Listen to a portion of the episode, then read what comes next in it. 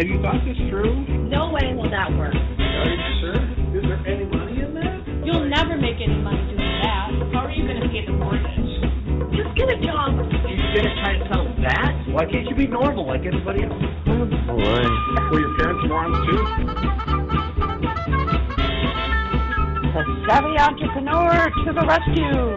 Congratulations. That really turned out well. I'm really good job. I'm gonna admit it. I'm surprised. You know, I wish I never thought anyone would bet. How did you do that? I'm so glad you're pursuing your dream. I wish I had the courage to follow my dreams. Good morning, all you entrepreneurs and small business people. You're listening to the Savvy Entrepreneur Show. I'm Doris Nagel, your host for the next hour. The show has two goals. First, to share helpful information and resources. If I can help just one of you entrepreneurs out there not make some of the mistakes I've made myself or I've seen clients or friends make over the years, then I've been successful. But this, the second goal of the show is also to inspire. I found at least being an entrepreneur can be confusing and lonely. Sometimes you have no idea if you're on the right track or not, or where to turn for good advice, and it's easy to get discouraged. So, to help with both of those goals, every week I have guests on the show who are willing to share their stories and their advice. And this week's guest is Melissa Kehl. She is the CEO of a company called Rieke Interiors, and she's here with me this week to share her journey as an entrepreneur. Now, Rieke Interiors is not a startup tech business, it's a, a well established business, but I think what Melissa will share with us this week is that you need entrepreneurial skills to grow those businesses as well. You may need different skills, but you need entrepreneurial skills as well. So, with that introduction, Melissa, thanks so much for being with me today. Welcome to the Savvy Entrepreneur Show. Thank you, and thanks for having me. Well, it's a delight to have you as well. And let's start just by telling listeners just a little bit about Rieke Interiors. What does it do? How long has it been in business? What's unique about it and its offerings? We help people escalate their lives by starting with the foundation of their space, whether that space is in their office or their home. And we do this through interior design, construction management, furniture, and even the finishing touches of accessories, artwork, window treatments, the whole nine yards for their space. So we have a manufacturing facility in Elgin, Illinois. That's about 150,000 square feet. So if we don't manufacture it, then we um, partner with amazing vendors who can help us supply everything else you need for your space to have an amazing, amazing space no matter where that space is. Wow. Well, so what do you make in Elgin? We manufacture office furniture, laminate office furniture. So, conference tables, training tables, millwork, reception desks, private offices, workstations. So, that's what we do as the manufacturing part of it. And then we have a large showroom that shows the rest of everything else that we sell besides all of our furniture that we make as well. So, some of the products, at least, that you source as well from your partners. Yes, we've been business for 27 years. I've been here for 24 of them. Wow. And uh, yeah, I bought the business in 2019. And we're constantly growing and changing. When I started working here, we didn't even manufacture. We just did used office furniture. Then we started manufacturing our own furniture. Now we have a full interior design firm inside of our facility. And then right after COVID, we also started doing interior design and construction for homes as well. Well, I didn't realize you did homes. So, how do your clients typically break down in terms of? I'm guessing most are still offices. Um, yes, probably 80, 90% of our business because we just launched the um, interior design for homes uh, last year. So that's really new for us. And um, so, yeah, probably 90% of our business is still in the offices and then uh, the homes it just makes up a small part of it but it's just the beginning and it's growing so are most of your customers long-term customers how, how do you find customers typically So, how we find customers is I have 13 um, outside salespeople who um, do a great job networking. They have what we call power partners. So, they get with other salespeople who sell to the same type of people that we sell to in the office. So the HR person, the facilities manager, uh, the CFO, yeah. the owners, and uh, they get together and share that, oh, this person's renovating their space or this person's moving, and they share leads that way or cold calling. Um, a little bit we get from the internet, not as much. Um, and then office furniture, you would think, oh, when you buy office furniture, you don't really need to buy it again anytime soon uh, because it's, you know, it, well, and especially because ours lasts forever and we have a lifetime warranty on our furniture. But our customers are growing all the time. So they need a new space or they're moving or they just want to have an updated, you know, area. So 60% of our business is repeat customers that we've had for, you know, the 27 years that we've been in business. Wow. Which always shocks me sometimes because I'm like, why do you need to buy office furniture again? you already yeah, bought it. You know, I guess that's kind of my mentality too. It's like, oh, so, you know, you had a great client and they bought a lot of things and their office looks phenomenal and then they go away and you don't hear from them for a long time. But, you know, I guess that leads to uh, another question that obviously has been in the news a lot with COVID. Um, I, how has the pandemic changed things for both for you and for a lot of your business customers and maybe your home customers too, for that matter? Yes. So I would say, well, back to when the shutdown happened, which was, you know, very scary. We are relationship based custom company and basically shut down where you can't go see customers anymore. I'm like, that's how we get all of our businesses networking and seeing customers face to face. Right. So that was pretty scary. That was pretty scary. So, but I have an amazing team and we're constantly like, okay, what's next? What can we do next? What what's needed in the market? How can we help our customers? And we actually developed a product called Safe Space which was um, like the big plexi um, items that you would see out there. But we ended up doing ours via design way. So they um, flowed with your office. So they either matched the color top that they were sitting on, or they were curved units that um, went around your curved desk that you had. They looked more built in instead of scary where some of them were like yeah, oh my god they, they put up saran wrap or oh they put up a two by four and like Yeah, and people spent a lot of money on their space to look so beautiful. And then I came into some people's spaces like, oh my gosh, what are you doing? And um, and some of it just created fear in people the way it looked. Like, I mean, I even heard, oh my gosh, one of my employees' mothers worked at a place that they put up a shower curtain around her desk. I'm like, are you kidding me? like, oh my God, who wants to work in that environment? It was um, crazy. So, um, so that ended up helping our customers, but as as well as us. And we were shut down for three solid weeks. That was very scary. I have 150,000 square feet, and it was all black, no manufacturing, no machines running, no nobody in the office. And we're like, okay, what are we gonna do? And we couldn't even go out and do any of our own installs that we were doing before because you couldn't get into anybody's space. Oh, all right. But my right, team, right. my team in two weeks, we developed the line, pricing, naming protocol, prototypes, website, all in two weeks and we literally were up and running in two weeks bought as much plexi as i could get my hands on across the country and started manufacturing. And we had our first sale the first day that we launched um, the new product which was really cool and very amazing and helped us get through the whole pandemic um, during that whole time. That, now, that's um, amazing. Yeah, it was really cool. I'm so proud of my team. I have the best team, I think, in the world. But um, now, um, you know, like a lot of the plexi has come down, you know, now that the mask mandate is, you know, changing and um, different things like that. And I would say, in the big corporate world, a lot of people are still just working from home. But the smaller businesses or manufacturing companies or companies where you still do need to be in the office are changing up their space. Our interior design eh, is like we're busier than we were pre-COVID um, on designing different spaces for companies. And I, I think I, I can believe that. Um, and and what what are you seeing in terms of what businesses want these days?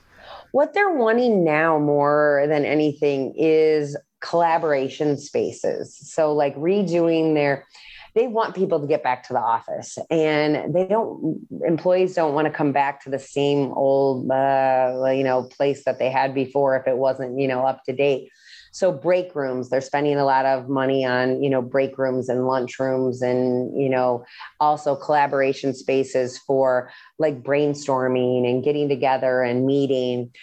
Because you can like a lot of companies still need where employees have like heads heads down space what we used to call it. You know we used to have like separate the, places that we would cube, have for heads basically. down space. the, yeah you can do that at home now.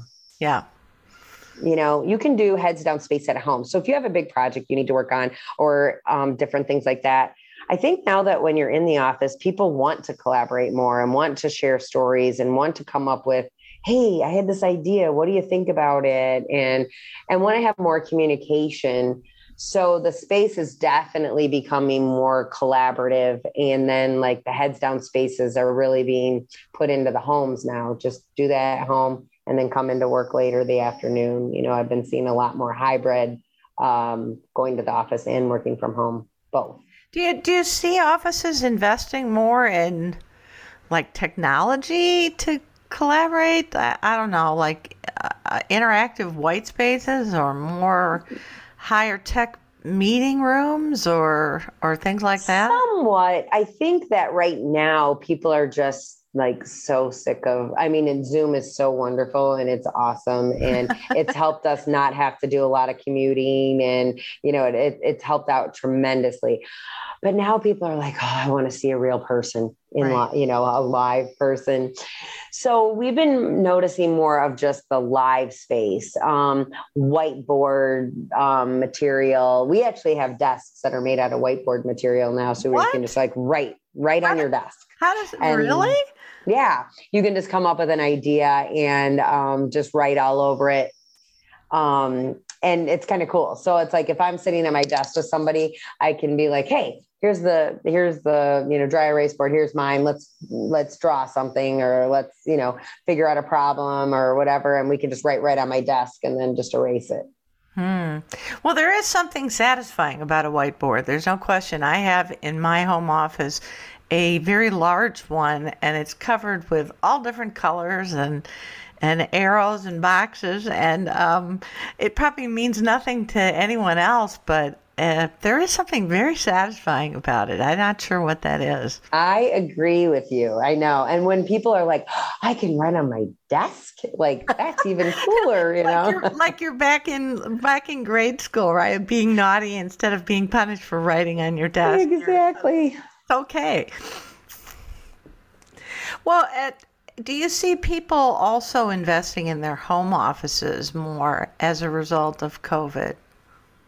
Yes, I do. Um, that's kind of slowed down a little bit, to be honest with you, now that people are coming back into the office. So that was a really big thing before because there wasn't ergonomics and ergonomics is so important and people are you know we're sitting at their kitchen table or their you know uh-huh. couch and, right. and i'm like oh you're hurting your neck or your arm or you know, you're going to get headaches and right.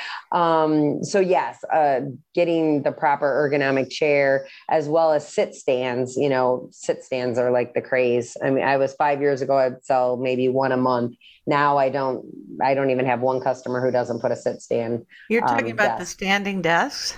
Yeah, so where you can just push a button, your whole desk goes up and your whole desk comes down. Mine is huge. I have um, like a three-legged one, and it's probably seven foot by four foot, and the whole entire thing goes up. Wow! Yeah, it's fun. that is very cool.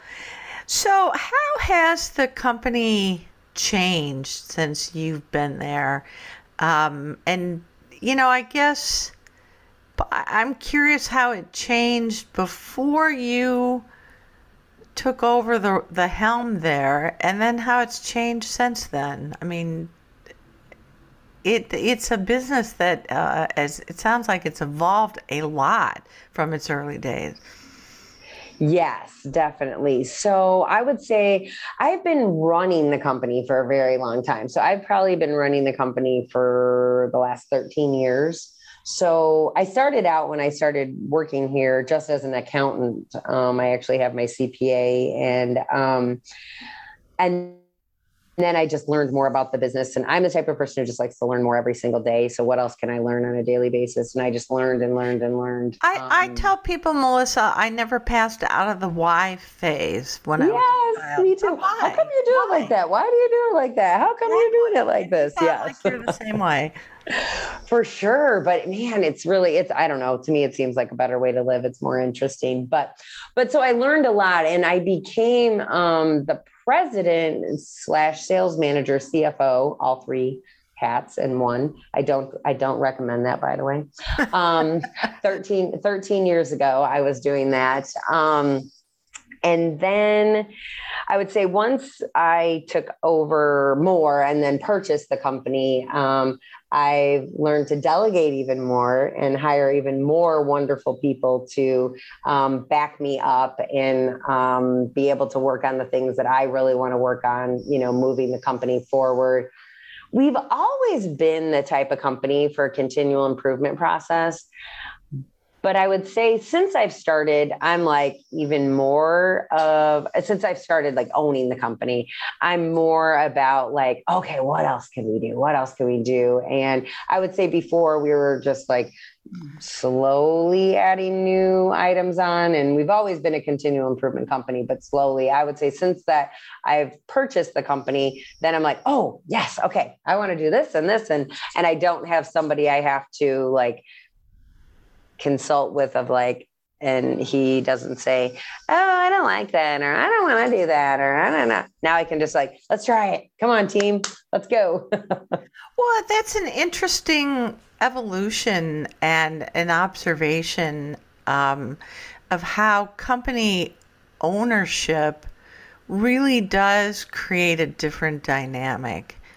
And um, I, I don't know if it's that you don't have you have fewer people to to ask permission from or maybe it's just a mental thing or maybe it's now you feel like it's really your baby? What what what do you attribute that to I know. I do think about that a lot. That's interesting that you asked that question because I know before I was like, what's the difference? I'm like, I was already running the company anyway. And I mean, I already had the same employees and, you know, right but I do think it's a mental thing that I might have just been holding myself back a little bit of like, well, he's not going to like that. Or, well, you know, maybe I could talk myself out of this or that. Instead of now, I'm just like, well, I'm 100%. Okay, it's all on me. you know, like, right if we if we make it or break it and um so it's i think that's um it, i think it's more of a mental thing to be honest with you which is so weird that i was like i was already running the company like it was my own anyway. Right right. But there is a little bit of a difference once it's really yours that um you're just like free to do it whatever way you want to do it. Yeah, and I think that's one of the appeals of of starting a business. Um, you know, one of the things that I think is really interesting about your business is that, as I said in the intro, it's not, you know, I think a lot of people, when you say entrepreneurship, people think of some tech startup in somebody's garage. And yeah, there, you know, there are a lot unicorn businesses, right? Yet there are those businesses, but there are lots and lots of businesses that are uh, Main Street businesses or they're well established manufacturing businesses and they know they need to continue to evolve and grow and change. And that requires entrepreneurial skills too. Talk about how you've used some of your entrepreneurial skills to change the direction of the company and try and do new, new different things. Yeah, so it starts with a vision for sure. Um, being able to really see that big picture of where do you want the company to go. So once you have that vision of just like I want, like, for instance, I'll give you an example, even with my employees, not necessarily my customers, um, my customers also, but on my employee side, it's very, very, very important to me that my employees live their best life. And I don't want work just to be work for them. I want work to be able to be something that can help them achieve their personal goals and whatever those might be. So that's something that's definitely changed since I've taken over full time, you know, ownership is that I concentrate more on okay, what do you want out of life and meeting all my managers meet with their employees and what are you looking for? What's going to make you have your best life? What's your bucket list item? What can you do to um, really excel at work at home? Where what what do you want to do? Where do you want to grow? What do you want to get into? That's a very big passion of mine of like helping people see that they can grow beyond where they are right now. And i really want their place of work here to not just be work that they come to every day. I want it to be um, something that they're like passionate about, as well as our work can help them achieve their personal goals as well is very, very important to me. I, I'm curious, you must have a story or two of how em- the employees have responded to that. I'm sure some people maybe just wish you would just leave them alone and let them do their little thing, but um, I, I'm sure you have some stories of how that has given permission to certain employees to really blossom. Yes. So, yeah, you are right some people are like, oh, here she comes again with her like positivity. You're going to push me out of my comfort zone, you know, like, so I do know that I do have that, um, you know, happening. Um, but then it's also fun to see where um, I'll give you an example of something that I put into place this year. So for the last couple years, I have been working with a consciousness consciousness coach about um, just being conscious and aware in life of how you're behaving, how you're showing up, how are you going to be as a leader for my team? And we're reading this book called The 15 Commitments to Conscious Leadership. And I put it in place this year with my whole team. So they're all reading the book. And every other week, we meet to go over the different chapters of the book and how we can implement them in their personal life and at work with their communication skills, with their um, ability to, um, you know, move the needle for themselves in their lives. And it, it's definitely uncomfortable. Like we're in a meeting and, you know, you have everybody in there and you have to be a little bit vulnerable. And I don't mind being vulnerable. Everybody knows my whole story. I share everything. I'm an open book So, but it is much harder for some of them to. Oh, like ooh i have to share. Ooh I, I don't i don't want to share you know?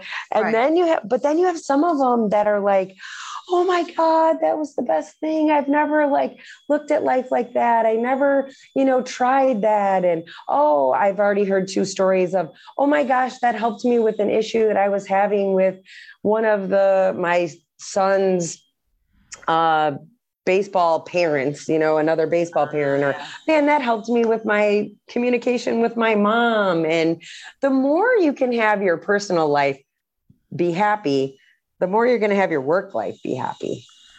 Well, and I'm guessing a certain amount of creativity is really helpful in the work that you do. I mean, I, I, maybe at first blush people think office not very interesting, but you know, if we're going to reinvent the office of the future, it, it requires some out of box thinking, and every client is got different needs. So I'm sure you need people who have their creative juices flowing.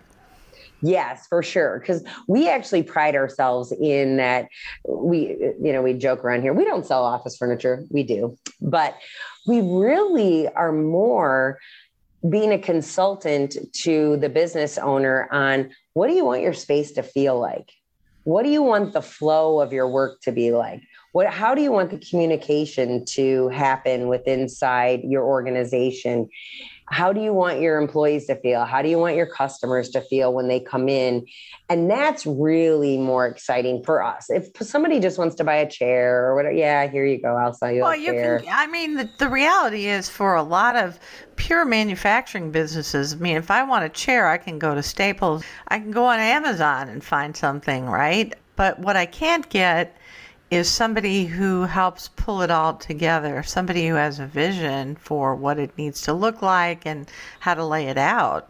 Yes, and help pull it out of the owner too, because you you can't just do the same space for everybody. Some people want a homey feel, some people want a techie feel. You know, some people want the creative, fun, wild colors. You know, feel, and and you you have to kind of get that out of people so that then you can come in with an amazing design, and that goes from flooring to the wall color to the furniture to the window treatment to the accessories to the lighting. You know there's so much involved with the feel.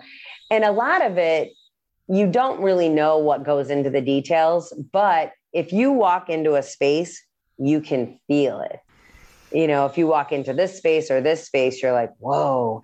The other thing that it helps with too is Well, um, in a good way or bad way, I'm not sure. Maybe some of both, depending on where you are. Yes. And the space also can help with like employee retention or even when you're hiring. Because if you think about it, okay, so you have a project manager going to come work for you or going to work for somebody else. Usually the pay is relatively the same. And so, you know, the benefits are relatively the same, you know, within, you know, thousands of dollars. But you go in for an interview at one space and it looks like, you know, the 80s or 90s. Um, or you go into another space and it looks, you know, more up to date. Psychologically, the person will usually pick the job of the space that looks better for two reasons. One, it shows that the employer cares about the employee. Yeah. Yeah. And then two, it also shows that they're with the times. They're progressing. They're like moving forward. They want to, you know, and so it feels like they would have more growth at that company. Yep. And that's what a lot of employees are looking for nowadays. They don't want to just be stuck in the same job, you know, 10 years from now. Yep. Well, Melissa, let's talk about the business itself. What kind of entrepreneurial skills do you think, looking back on your time with the company, and I'm sure you have friends who are in other manufacturing businesses, what kind of entrepreneurial skills make someone successful as a CEO and or owner of a more established business? So yeah, so on um on both I would say on both either, you know, a startup or a not, you you can't be afraid of risk. that is for sure. You have to be able to be um, uh, liking liking risk um, on both ends because you would think that oh well, an established business it's not as risky. Um, it is though to keep a business up and running. Um, the overhead that um, you have as a business owner, uh, especially an established business, because the overhead ends up growing so much. When you're a startup, you only have like a few. You don't even have an office yet. You know, usually, and you know the the expenses are are much lower. But it seems like as a business gets bigger and bigger and has more years, the overhead just keeps growing, which then just makes you have to uh, sell more. And um, and especially right now with the way everything is changing, the price increases that are everywhere, the wages that are more money. Um, it's just like it just seems like money is now gas prices. It's just like insane the amount of um, different expenses you know that you have. The one thing too about an established business is that you can run into bad habits that you had. You know, if you have a startup that is brand new, you don't have any bad habits, you're just starting right from scratch. Right. But sometimes changing those old bad habits or well that's not the way we used to do it or you know um, can can be um, an issue for sure but i would say any type of you know entrepreneurial business if you're going to take over an existing business or um, start one from scratch you definitely need to have vision risk not afraid to make a mistake because if you're afraid to make a mistake, you can't grow. Um, you're not pushing outside your comfort zone. You just have to learn from those mistakes and keep going and just keep, um, you know, getting back up and knowing that um, there's always something. There's always a challenge. I'll give you an example. So, October, November, December, we had our best sales quarter ever in the history wow. of company. Good like, for you. So yeah, so excited. And then January, we're like, uh oh, we don't have enough manufacturing employees to pull it off. Okay, our four to six week lead time just went to eight to 10 weeks. Okay, what are we going to do? How are we going to set up a new training program? How are we going to hire more people? There's no people to hire, uh, you know. So it seems like, um, you know, literally having the best quarter ever. You're like, yeah, you're so excited. And then you're like, oh no, how am I going to pull it all off? And right. So there's always something yeah, with, a, with a business, always, whether it's good or bad or, you know, whatever, you kind of just have to, okay, what's it today? How are we going to handle this? Where are we going? And, you know. Yeah. Well, you know, the other thing that occurs to me, um, I have never actually worked in a small to mid-sized company. I mean, I, have started my own small company and hired a couple of people, uh, and I've worked in big companies. But you know, um, having worked in, I think whenever you get uh, a handful of people together, the challenge is always as the company needs to change. Sometimes you have people who don't who don't want to change. And i think you alluded to that. Um, i wasn't sure when you were talking about oh that's how we've always done it if that's actually uh, a burden that the management team carries. I'm sure there's some of that but um, but you also then have an employee base that you need to somehow kind of you know like you know and the bigger the ship the more it's like the titanic you gotta you know it's hard to make those those sudden changes. It occurs to me. Yes, it is. And um, I mean, when we're hiring, we definitely let people know, like, look if you are not a person that's not that's you know not good with change this isn't the place for you. Um, we're because we're constantly like pushing the envelope making changes. We are custom so we make custom office furniture. So there's never a rule. There's always like oh well there's an exception to that rule an exception to that rule and oh we can make that no problem cut around that column do this you know so we're definitely that type of company which definitely makes um, difficult for some people who really like, well, what are the rules? And and I, I really just want to follow the rules. And I'm like, oh yeah, we don't have that many consistent rules around here. So that's that's tough, um, you know, to do. And and sometimes that just doesn't work out for people. And sometimes when you grow, unfortunately, um, we um, outgrew our office, um, not our office, our operations manager we had an operations manager, and it was really hard and very sad that it um, had to end between us.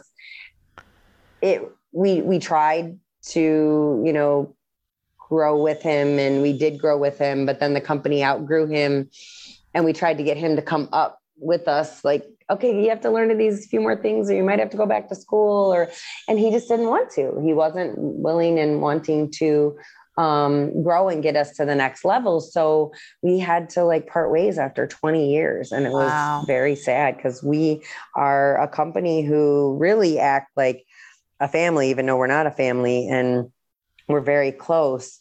And, but sometimes that happens. And, you know, you have to, if you're not moving your company forward, your company's going backwards because the times are moving and forward and technology is moving forward and people are moving forward and and you have to stay going forward if you think about some companies that were back you know like i probably shouldn't say it but like blockbuster there's no yeah.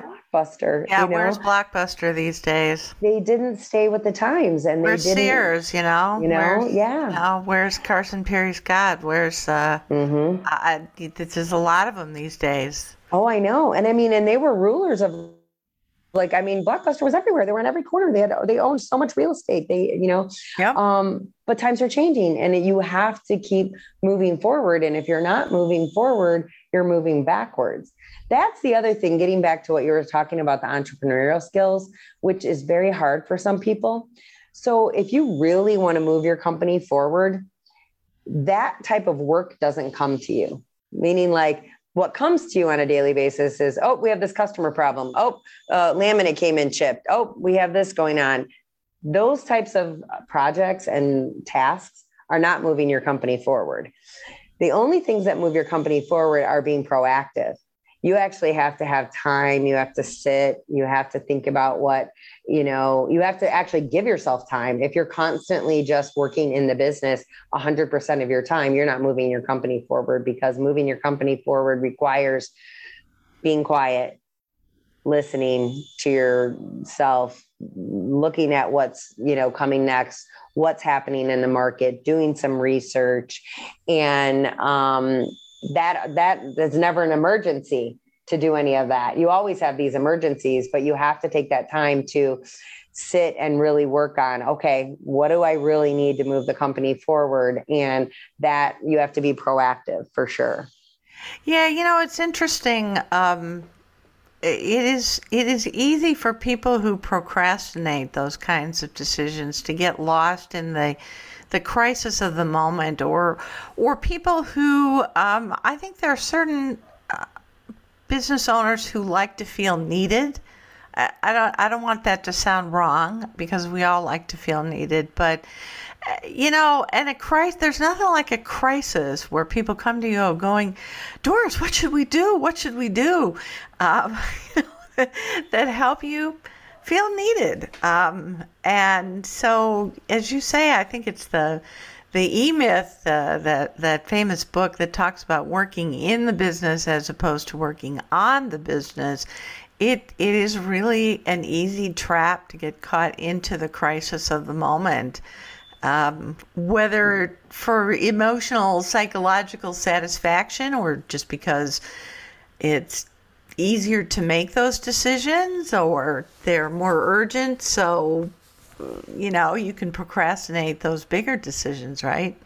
Yes, that is funny that you said that because I was that person. I loved being needed. I loved solving all of the problems that everybody had. I had a revolving door. It was almost like at the deli, take a number, you know, and I was like, woo, and working off adrenaline and like yep. just loved doing that. Well, that is definitely not moving the company forward. And in order to switch, I had like a little bit of a, a mental crisis with the change of, like oh my god i'm not needed as much and and oh no and like and i took this whole day to um, you know strategic plan and nobody called me or needed me and nobody texted me and um, and it's kind of um, you know like counterintuitive that the best leaders could leave for a month and not be needed you know, but that's, um, you know, the people out there who are helping people transition out of businesses, and I'm not suggesting you should do that anytime soon or that you want to do that anytime soon, but, um, you know, the reality is, in fact, I was just talking with another guest uh, a few days ago, and, um, you know, he had a, a really successful website design business and content creation business. There's a lot of need for that out there. And he had, I don't know, 10 or 12 very talented designers and graphic artists and computer programmers working for him and a nice business. But he one day woke up and just said, I don't want to do this anymore. And you know, I, I said, Well, what what did you do? You know, you obviously had a valuable business and he said, You know what? I really didn't. The sad part is is that I found I was a spider in the web and nothing moved without me. And so the day that I woke up and said, I just don't want to do this anymore, I, I had prepared to be not be the spider in the web. So I lost all of that basically when I said I just didn't want to do this anymore. So you're making a more valuable business, but I think you've made a transition that I, in my experience, a lot of entrepreneurs really struggle with because the business is their baby. And when it's their baby, it's hard for them to let go of those things. But if you don't let go, your business can never move on, really. You, if you leave, you're leaving all that value on the table. Yes. And yeah, and then you can't sell it. You don't actually have anything to sell um, if you were going to try to get out that way. Correct. Correct. Well, so I'm curious of some of the challenges you faced. Which ones were surprisingly easy for you to tackle? Easy ones, I would say, is just like problem solving or, um, you know, helping a customer, seeing a big picture. Um, those were definitely like the easier ones. I was like, oh, okay, yep, I can do this. Or um, the more difficult ones were um, the people challenges. There are so many different personalities that work for you, and you cannot manage all of them exactly the same way. You have to manage them the way they need to be managed. And it, it's a lot of work. Yeah. Yeah. You know, looking back, what advice would you give to other entrepreneurs who are starting out? What what should they think about? What things maybe would you have done differently? Um, well, first of all, I would tell you start with the why. What are you passionate about and why do you want to start a business? I have seen a lot of um, people um, let's say a carpenter like goes out on its own or um, a designer goes out on her own and um, they don't really realize what all the things you have to do to own a business so if you're the carpenter or you're the designer and you're out there doing your own business you're when you own your own business doing that part of it ends up becoming only 50% of your job because you have to do your own sales and you have to do your own accounting and Yeah. you have to manage and uh, Marketing, you know you have to do Right? Yeah. yes there's just so much and um so you got to really figure out why do you want your own you know because sometimes well i just don't want somebody telling me what to do anymore. And I, so i want to own my own business. And it's like okay well maybe that's not a good enough reason. Um and if you don't if you're not super passionate about um, owning your own business and knowing really why you want to do that that's more important than the money at first because getting through the tough times, if you're not passionate about what you're doing or if your why is not big enough, it is very hard to get through tough times. And there are tough times in business. I don't care what kind of business you are. Um, you know, we've been in business for 27 years and we could have gone out of business probably four different times. Um, you know, we were on the brink of, I remember one time I had no line of credit.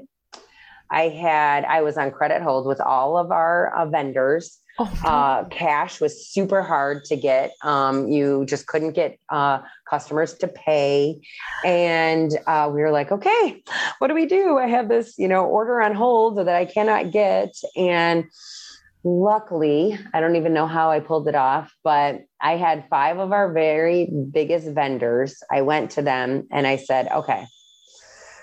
Can I make a deal with you of the balance that I owe you right now? can I put that on a note and I can pay you interest over five years and put that on a payment plan?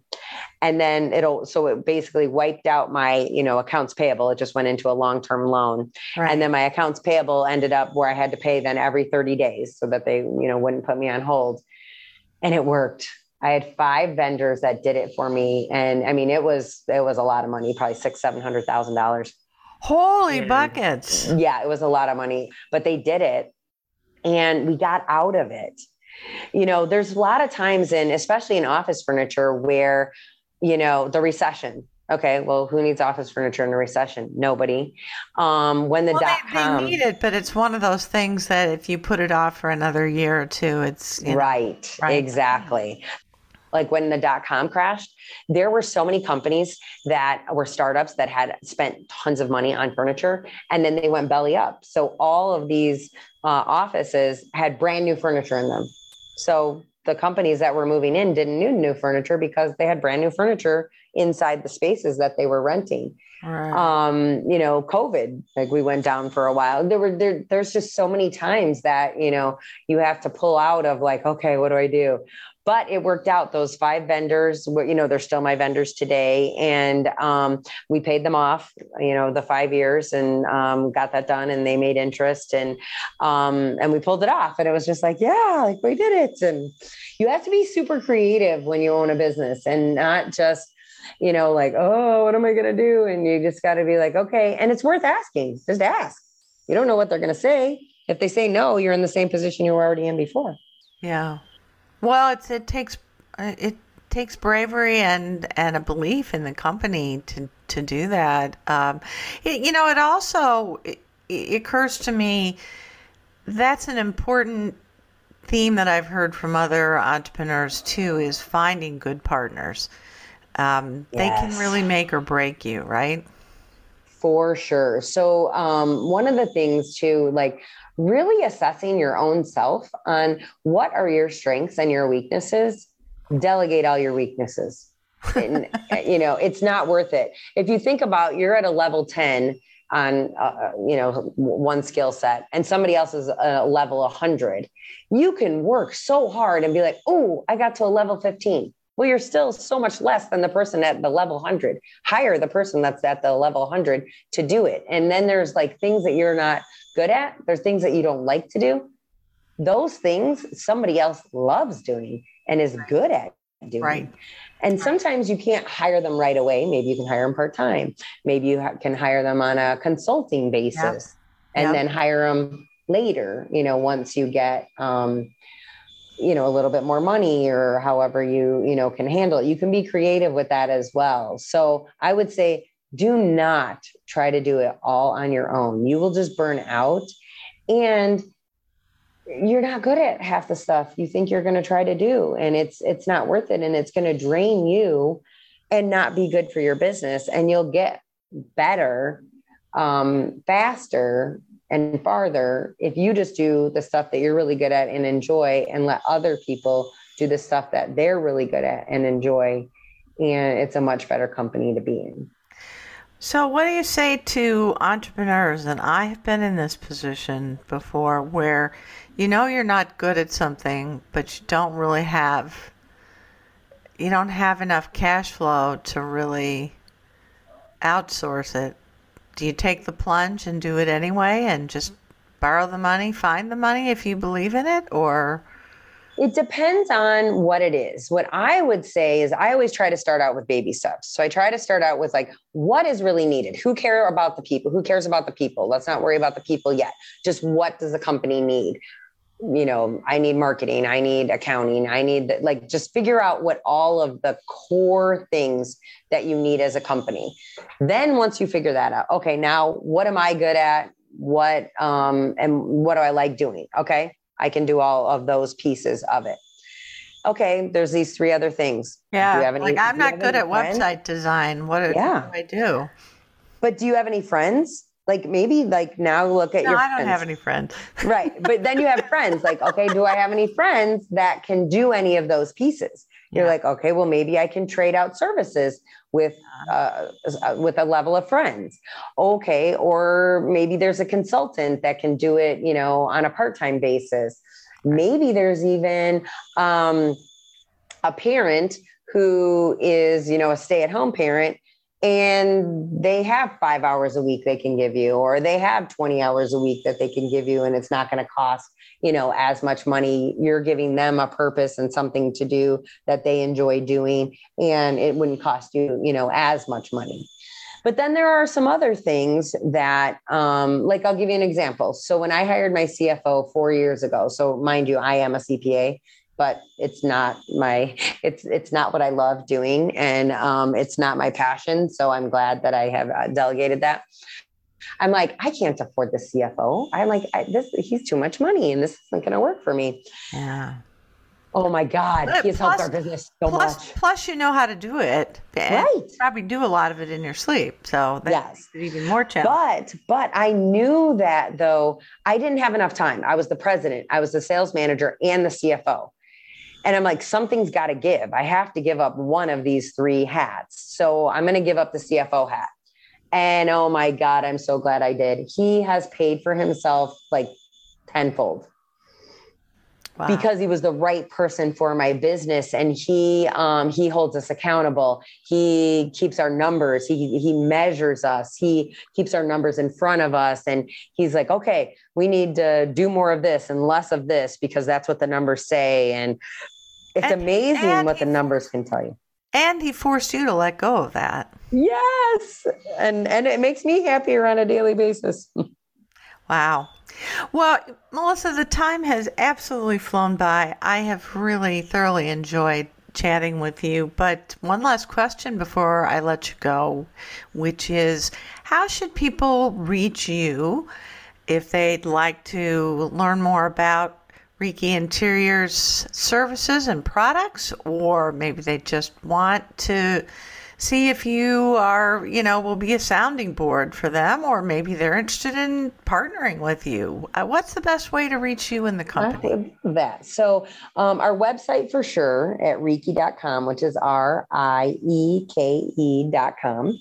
Uh, you can reach me on LinkedIn, or I can even give you my cell phone number. Texting is much better than emailing me. I'm not very good at emails, but it's 847 833 7041. And I would love to talk. I love meeting new people. It's one of my favorite things. So, I would love to talk to anybody about whatever they want to talk about.